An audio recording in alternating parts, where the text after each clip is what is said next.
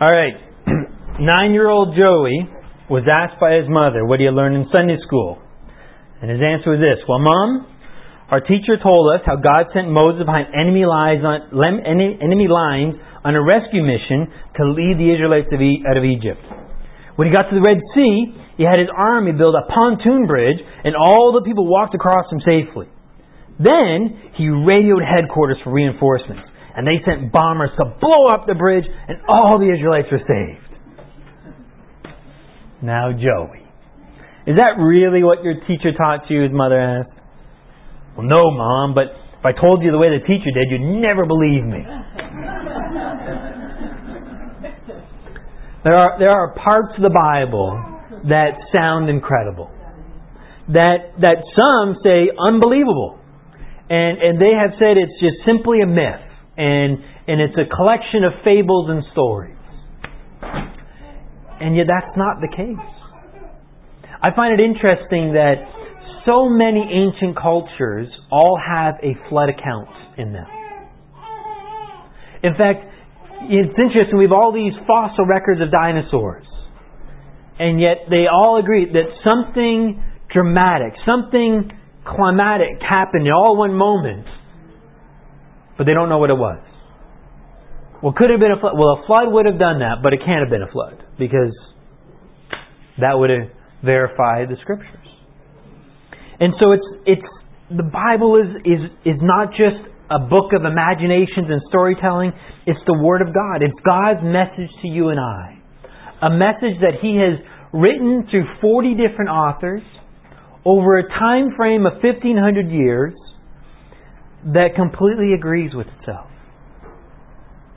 I, I remember having this discussion with one guy, and he he and I was saying, that do you realize that 40 different authors, or 1,500 years, wrote the book? That basically, you know, Moses starts it, he re- writes it, and then he stops, and somebody else came and picked up the pen and kept writing other books, and then they stopped, and then someone else did, and on and on and on it went. And they all wrote one story that is in complete agreement with itself. How? What are the odds of that? And he goes, Yeah, I think that's what happened. I think that's all it is. The, the, one guy wrote a story, another guy wrote another part of the story, and they all made it up. It doesn't work that way. It's an incredible book. It's the Word of God. But here's the thing. This is this is so important. It's just simply a book. There's, there's no power in this book. Jesus said that. He said to his to in John chapter five, he said to the Pharisees, You search the scriptures looking for life, but you don't find it. Because the scriptures point to me, he says. He's the life. And, and don't fall into the trap that others have fallen into before of worshiping the Bible. I had a Jewish friend when I was in, in grade school, and he said to me one time, he knew I was a Christian, he said, When we drop our scriptures on the ground, we have to fast for one week. What do you have to do? I said, We pick it up. it's, it's simply a book. It's the greatest book ever, written by God, no mistake. But there isn't power in the book itself. It's in the one it points to, which is Jesus. The Holy Spirit illuminates it. Yeah. And so what we want to do is, you know, we study the Word, we continue to read the Word, and we're gonna we're gonna do that this morning, continuing on. But they're to reveal Him, reveal His life.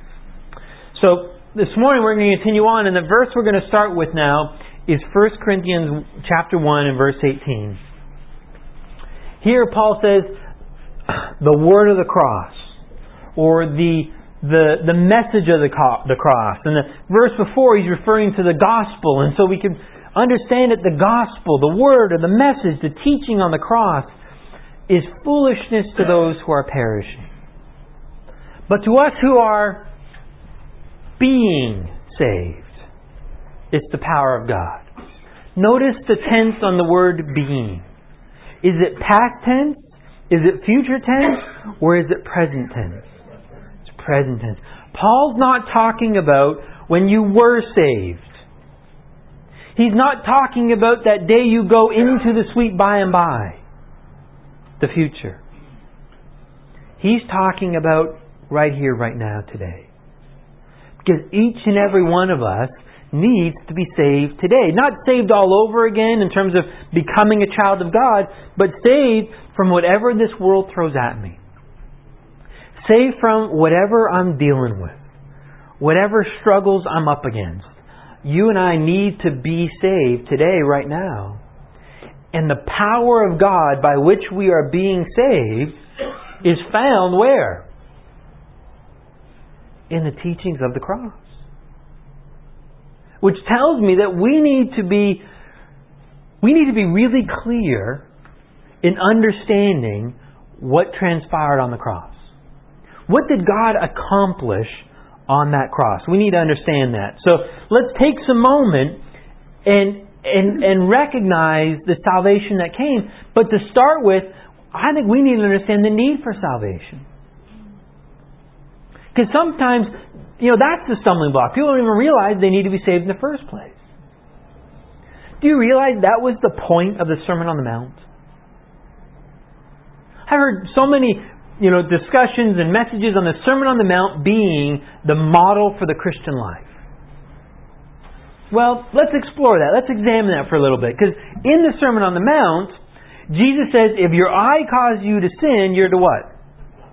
Pluck it out. And if your hand causes you to sin, you're to what? Cut it off. By extension, he didn't say it, but by extension, if your tongue were to cause you to sin, what are we to do? Cut it off, right? So if the Sermon on the Mount was the model for New Covenant Christianity, then the church ought to ought to look like an amputee ward, wouldn't it not? Where some of you would have no arms, no legs, because you've been kicking people. You'd have no eyes. You most certainly would have no tongues, because I know what some people say. Right? I mean, you'd have no brain probably, really. Right? I mean, we would just be cut up. That wasn't what Jesus was getting at. What Jesus was trying to say to them in the Sermon on the Mount was, if you think that you can be saved by your hard work, well, let me tell you the standard. You see those Pharisees over there? The ones you're struggling to keep up with? They're not even close. You got to surpass them. You see, you've heard it said, don't murder. But I say to you, don't even hate. Because if you have any hate in your heart, you're already guilty of murder. You've heard it preached, don't commit adultery. But what do I what, what do I say? The, don't even think about it. Don't even lust after another person because you're guilty of it. So what Jesus was doing was he was taking the standard that they had lowered, thinking if I can just be good enough, smart enough, clean enough, and smell good enough, I'll be okay. And he raised it up so high and he said, You need to be perfect. As perfect as my heavenly Father is perfect. Matthew 5:48. See, the Sermon on the Mount was simply meant to convict every single one of us. How many people here have murdered anybody? How many people have hated anybody? Right? How many people here have ever told a little white lie? Have ever stolen? Have ever lusted after anyone or or looked at anything in, with any kind of malintent or even thought about a sin? Because that's what coveting is, right? You even think about it. You're already guilty. So, what the Sermon on the Mount, what the law was meant to do, was to expose each and every one of us in the desperate need for forgiveness, for salvation. The desperate spot that all of us were in. And you couldn't fix it. You couldn't redeem yourself because the moment you blew it, the moment you made one sin, your whole record is ruined. Because God doesn't grade on a curve. It's pass fail. And it's either 100% or it's zero. That's the standard. Well, what chance do we have? None. And that was what Jesus was trying to get across to everyone. So where do we find salvation? Well, Romans 5 8 says, But God. And I love these two words. I think but God is the two most powerful words in the English language. Because everything flips and hinges on the word but. Have you ever noticed that? That you could be saying one thing and then the word but comes in and it's suddenly very different. For example, Richard is a wonderful man. He's so kind and gentle, but he annoys me. What do I really think about Richard now? Yeah. You know him, do you? so so the word but is like it, it you're going one direction, all of a sudden 180 degrees the other way. Well, that's the word but, but this isn't anyone's but. This is God's but. And God has a big butt. I don't know if you knew that or not, but His butt is huge. You won't forget this, right? His butt's so big, it says, but God demonstrates His own love. He proves His love. He displays, He shows His love to us in that while we were yet sinners, when we were enemies, when we were spitting on Him, when we were against Him, when we were cursing His name, when we had no love for Him, He died for you and I. It wasn't after you got your life together, when you cleaned up your act, when you got serious about things, when you stopped doing this sin, when you deserved His love. Because that's not how it works with grace. It's not how it works with Jesus. So while you were still messed up, He died for us. Well, why? Well, that in Ephesians 1 7, so that in Him we could have redemption. We could be redeemed through His blood, the forgiveness of our sins according to the riches of His grace. Do you realize every single one of your sins have been dealt with? Every one of your sins, not just the ones you have committed, but even the ones you will commit, have already been paid for. Amen? I mean, that's incredible to me. That's amazing, isn't it? Because we got a lot of sin, don't we? And He's already taken care of it all. And you are you and I are now forgiven. Which means nothing is held against you anymore. All your sins are gone. So what do we do with all that then? Well, we confess.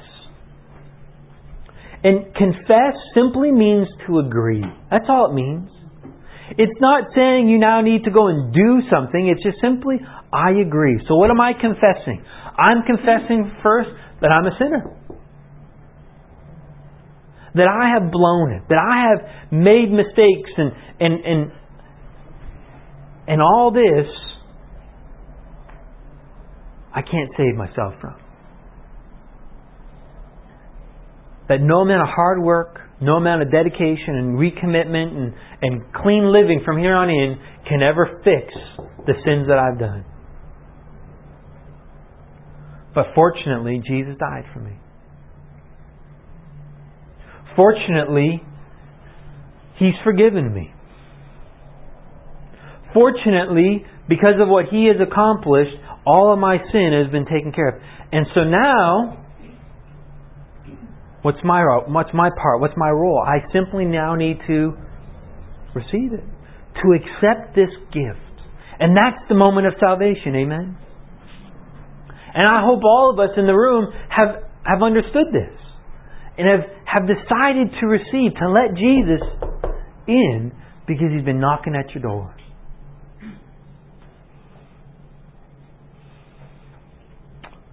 But now what?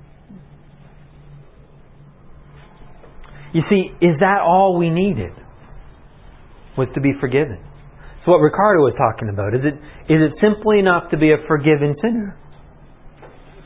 Well, let me let me give you an illustration. How many people know who Paul Bernardo is? You've heard of him, right? Uh, unfortunately, we know who Paul Bernardo is. He was uh, probably going on now 25 years or so now, uh, down in the St. Catharines area, he and his wife, Karla Homolka, were involved in some horrific crimes. They, they abducted some young women, uh, brutally assaulted and raped them, and then eventually murdered them. And he was eventually caught, and both of them spent time in prison. Well, Paul Bernardo's still in prison and will likely, hopefully, be there for the rest of his life. Well, I want you to imagine that in Ontario we had the death penalty. And candidate number one for the death penalty would be Paul Bernardo due to the, the heinous nature of his crime. And, and so he's on death row waiting for the uh, lethal injection or however they're going to administer the death. And he's launching appeal after appeal. And while he's there, an older gentleman comes and begins to visit with Paul Bernardo and and he gets to know Paul and he spends a lot of time with him and he he knows what he's done. He's not deceived and pretending that Paul Bernardo didn't do all those things, that he's not a murderer and a rapist and so forth, but that he is he knows what he's done, but he he genuinely loves him. And he begins to think, you know, Paul Bernardo, he spent a long time in prison, he's still got a long time ahead of him to go and and he's relatively a young man still and I'm an old guy. I've I've lived my life and and when I die, no one's going to miss me. My family's gone, my friends are gone. I wish I could do something for him to show him my love. I know. What if I what if I die in his place? What if I take his punishment onto myself? Well, that's what I'm going to do. So he goes and he talks to the to the, the judge and the crown attorney, and, and they're kind of in shock over this. They never thought anyone would want to do this, but the way the law was constructed, it's legal, and so they say, okay, you, you can take his place. So no more appeals. The day of the execution comes, and into the execution chamber they bring the old man now. And Paul Bernardo is now in the observation room. And he's witnessing this man who's innocent dying for his sin, his mistakes. And, and he looks at the old man, the old man looks at Paul, and he says, Paul, I love you. And I'm doing this for you. Well, he, he's, you know, doesn't know what to do. Do you think there might be some tears in Paul Bernardo's eyes? I hope so. I hope he's moved by this, this supreme gesture of love. Well, sure enough, they execute the old man. And they look over at Paul Bernardo and they say, What? Free go. Are there any conditions? Is he on probation? No. Because his entire punishment has been paid by the old man. He has now been released from that punishment. He's been released from his sin. And he's free to go. Well, I tell you that story to ask you the one simple question Paul Bernardo is a free man. He's got to find somewhere to live now. Anyone want Paul Bernardo to be their neighbor? Think about it. Think about it. You guys can have him over for Thanksgiving next month. Wouldn't that be great? Maybe maybe you can have more for Christmas and and you know he's single ladies. Maybe if any single ladies out there, or if you know any single ladies, maybe your daughters, he can date them. Maybe, maybe he can just babysit while you and your wife go on a trip. Anyone want Paul Bernardo as your neighbor? What do you think? Why not? Why not? I mean, his his punishment's been paid for. Why don't you want him to go and take your daughter on a date? Because he hasn't changed. He's still what? He's still a murderer. He's still a rapist he's still Paul Bernardo on the inside. And the problem with Paul wasn't what he did, but who he is. Amen? Well, here's the, the gut honest truth.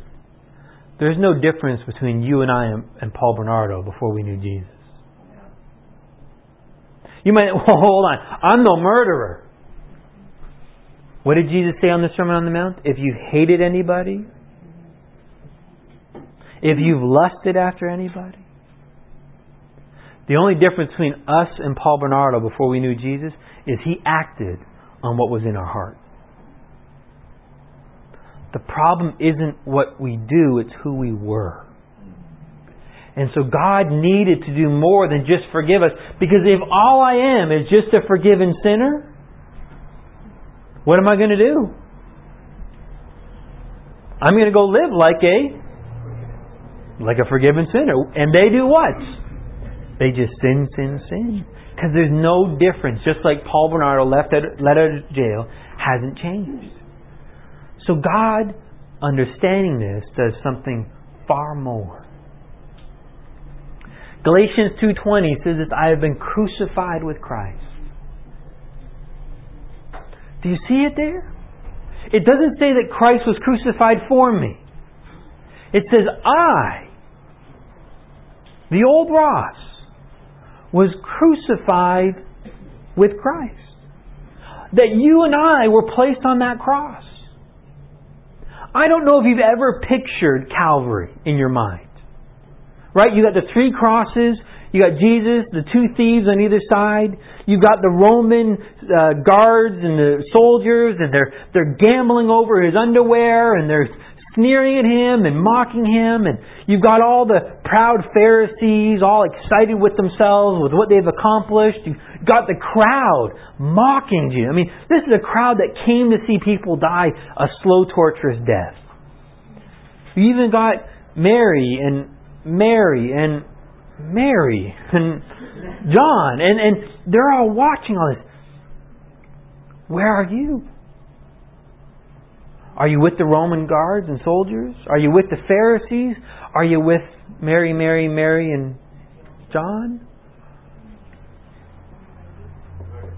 Or are you on, are you on the cross?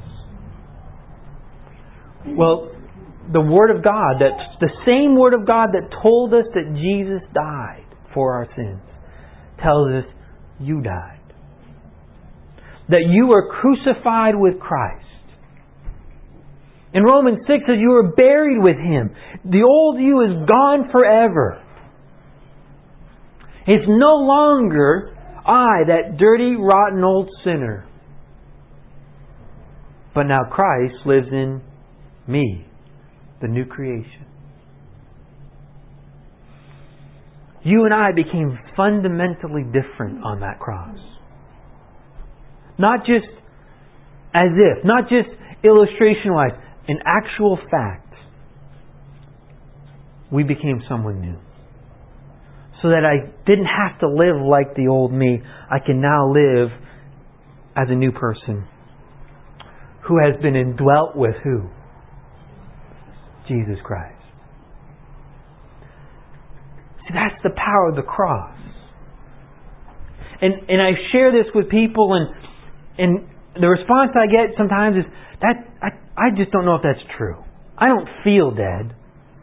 My actions don't tell me I'm dead because I still sin and make mistakes. I I just don't know if I can believe it. Well, we believe a lot of incredible things, do we not? We believe Genesis that God is the creator, that we didn't just, you know, happen to be here because some kind of bang happened and over billions of years random evolution produced humanity. Right? We believe in God as a creator. We believe that there was a flood. We believe that, that God split the Red Sea and let the people cross. We believe that God Himself came as a man. That He, he died and went to hell and rose again and then ascended up to heaven 40 days later. Well, there's one other thing that Scripture tells us is that on that cross, spiritually, you were crucified with Christ. So that you could become a new person, a brand new creation who can live in and from the life of Jesus. And that's foolishness to some, but they're perishing. But to us who are being saved, to us who are finding victory and finding hope and finding peace and are, are growing on this journey of, of sanctification, we've discovered that this truth of my union with Christ on that cross It's the power of God that is saving me today. And it starts with knowing this truth.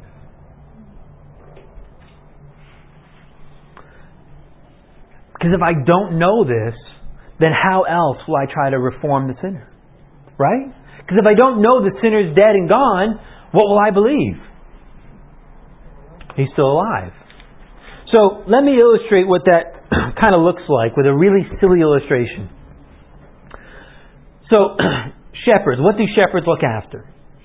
Sheep. What's the mortal enemy of all sheep and therefore the shepherd? Wolves. Why? What do wolves do? Eat sheep. Why do wolves eat sheep? They're hungry. But why sheep? They taste good. They're easy prey. Easy prey. Because that's the way wolves are wired. It's their nature, right? I mean, yeah, wool, you know, sheep are easy, but grass is easier. But they don't eat grass, right? They are wired to eat sheep. That's who they are. That's their nature, right? So I want you to imagine now this shepherd is walking down this path. He's got his whole flock behind him, and he comes across this wolf that was attacked by the other pack of wolves, and they left this wolf for dead. He's bloodied and beaten and wounded, and he's on the side of the road about to die when this shepherd sees him. Now, this shepherd is, you got to understand, he's a loving shepherd. He can't, he can't just let the wolf die. It's against his nature and his heart. So he, he scoops the wolf up in his arms, and he brings the wolf home, and he begins to care for and, and nurse and rescue the wolf. Well, now, you know, the wolf is getting healthier and stronger and coming back, and but now the shepherd's got a problem because you see, in doing so, the shepherd generally loves the wolf. And he doesn't want to send the wolf away, but what do wolves do? And he's got a lot of them. And so he thinks, I, I can't have him eat my flock because I got to protect my flock, but I can't bear to lose my wolf. And so he thinks, I'm going to reform the wolf. I'm going to fix the wolf. That's what I'm going to do. And so he he pulls the wolf aside and he and he kind of grabs the wolf, buries his hands on either side of the wolf's face, and he pulls it close, eyeball to eyeball, nose to nose sort of idea. And he's looking at this wolf, and this wolf loves the shepherd. He knows what the shepherd's done for him. So he's looking at the shepherd, listening intently, and he says, Now, wolf, I love you. And I don't want to send you away, so I'm going to keep you, but but I can't have you eating the sheep. So we're going to have some new rules. Rule number one don't eat the sheep. Okay? But the shepherd's smart. He knows you can't just give him a rule. You can't just tell him, you know, this is what you don't do. You got to give him a reason, right? So, rule number one don't eat the sheep. Why?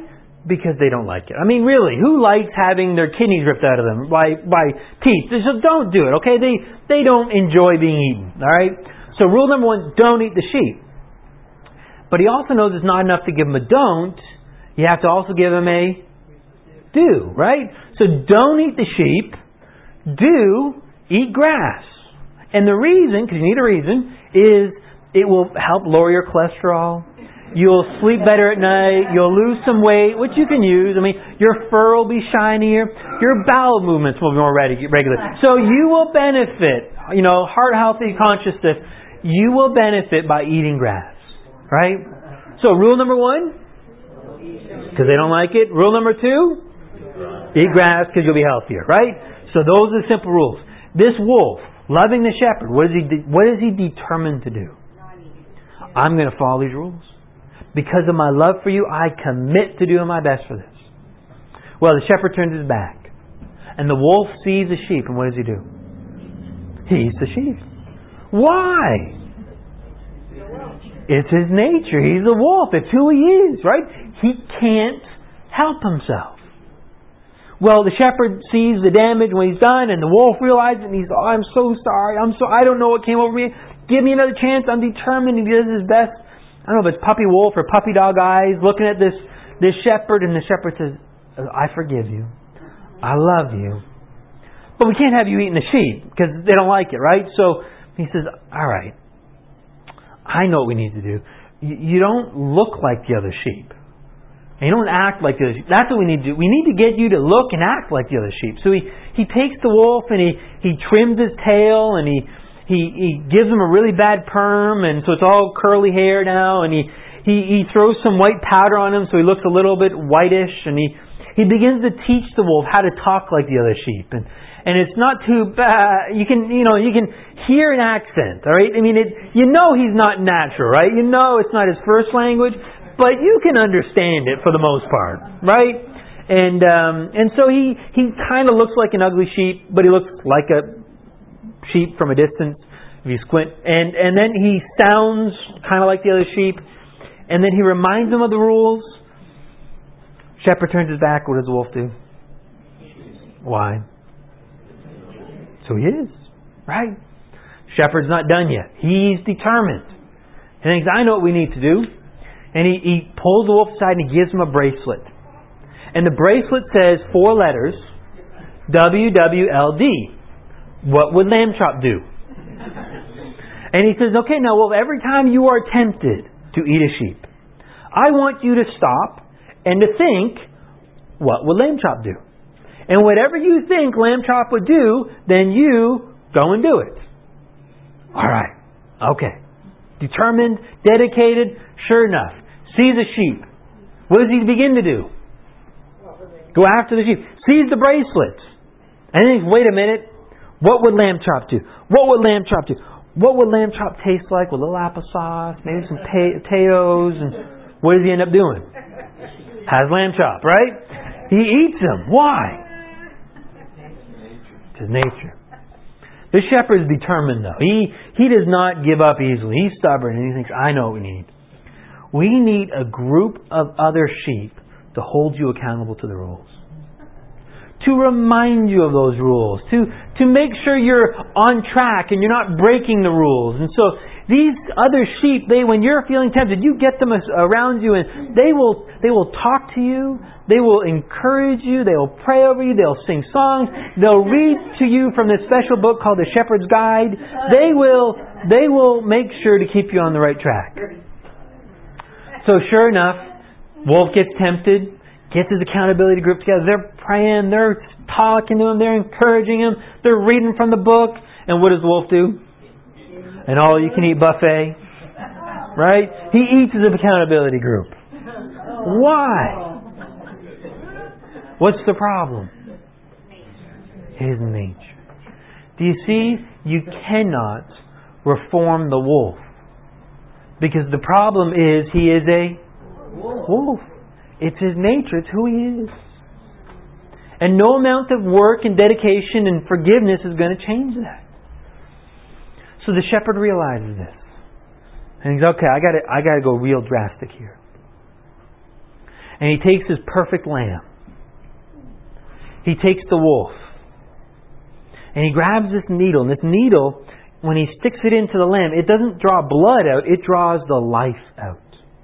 And all the life of that lamb comes out. What happens to the lamb? Falls down dead. Then he takes another needle and he sticks it into the wolf and he pulls all the wolf life out of the wolf. What happens to the wolf? Falls down dead. He buries that needle. He destroys that needle. And that needle of wolf life is gone forever.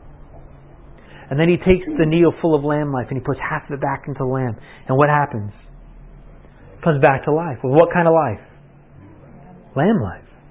And then he takes the other half and he puts it into the wolf. And what happens to the wolf? It comes back to life, but with what kind of life now? Lamb life. It's something different now. It's got a new life inside of it. Inside of it. So now, when it sees the sheep, what does it do?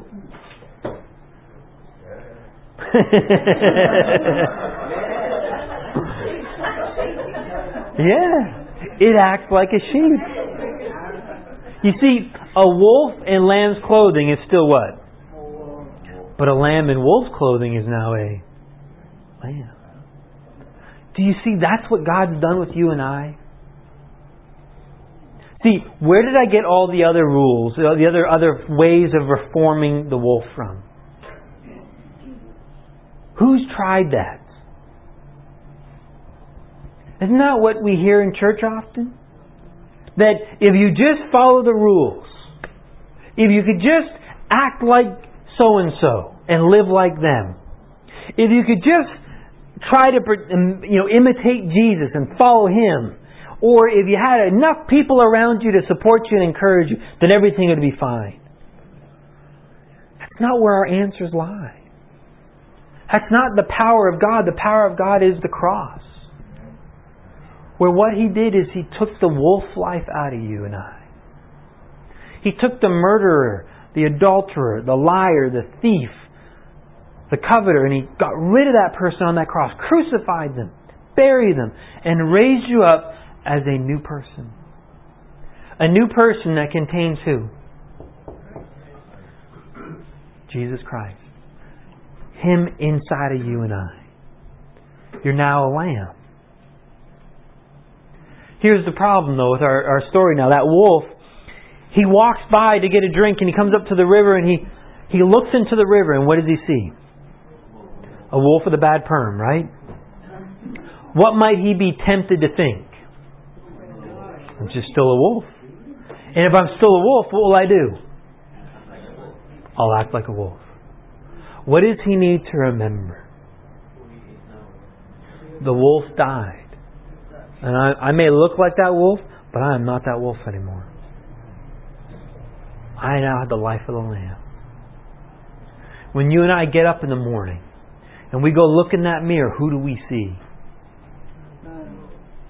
We see someone who resembles the old self. Right? They got the same body, the same shape, same eyeballs, right? Less hair in my case, but nonetheless, we see that person. And we are tempted to think, I'm still the old me. What do I need to remember? I got to remember that God's done something. That I've been crucified and buried. And so what I can do now is I have another confession to make.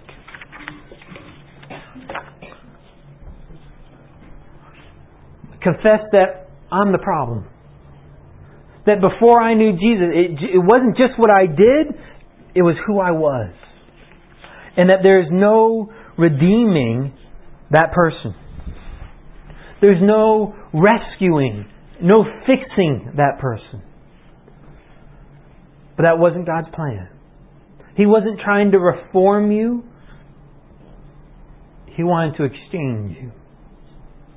He crucified you and I with Jesus. Now the question is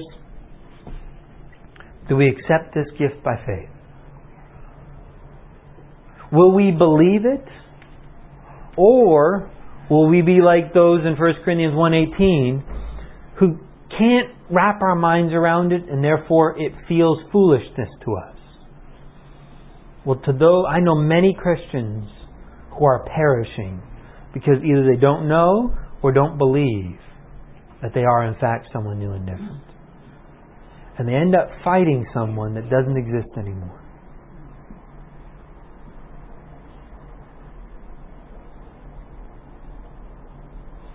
And so, what can happen is I begin to accept and believe this truth. I can begin to tap into a power. Here's Romans 5:10. This is the amplified version, so I'll read it really loud. For if while we were enemies, while we were sinners, we were reconciled, redeemed to God by the death of His Son. Well, there's more. There's much more. It's much more certain. Now that we've been reconciled, now that we've been redeemed, that we shall be saved right here, right now, today, daily delivered from sin's domain, from everything that this world, sin, and Satan can throw at you be it your present circumstances, be it your past, be it your future worries and concerns. We can all be saved in and through all those, those scenarios. How? Through His resurrection life. By trusting in Jesus Christ living and through us. And as we trust in Him, more and more, bit by bit, our faith in Him grows. The fruit of the Spirit begins to come out more often. And our, our healing process, that sanctification, moves further along the road. Amen? Amen. Amen. All right.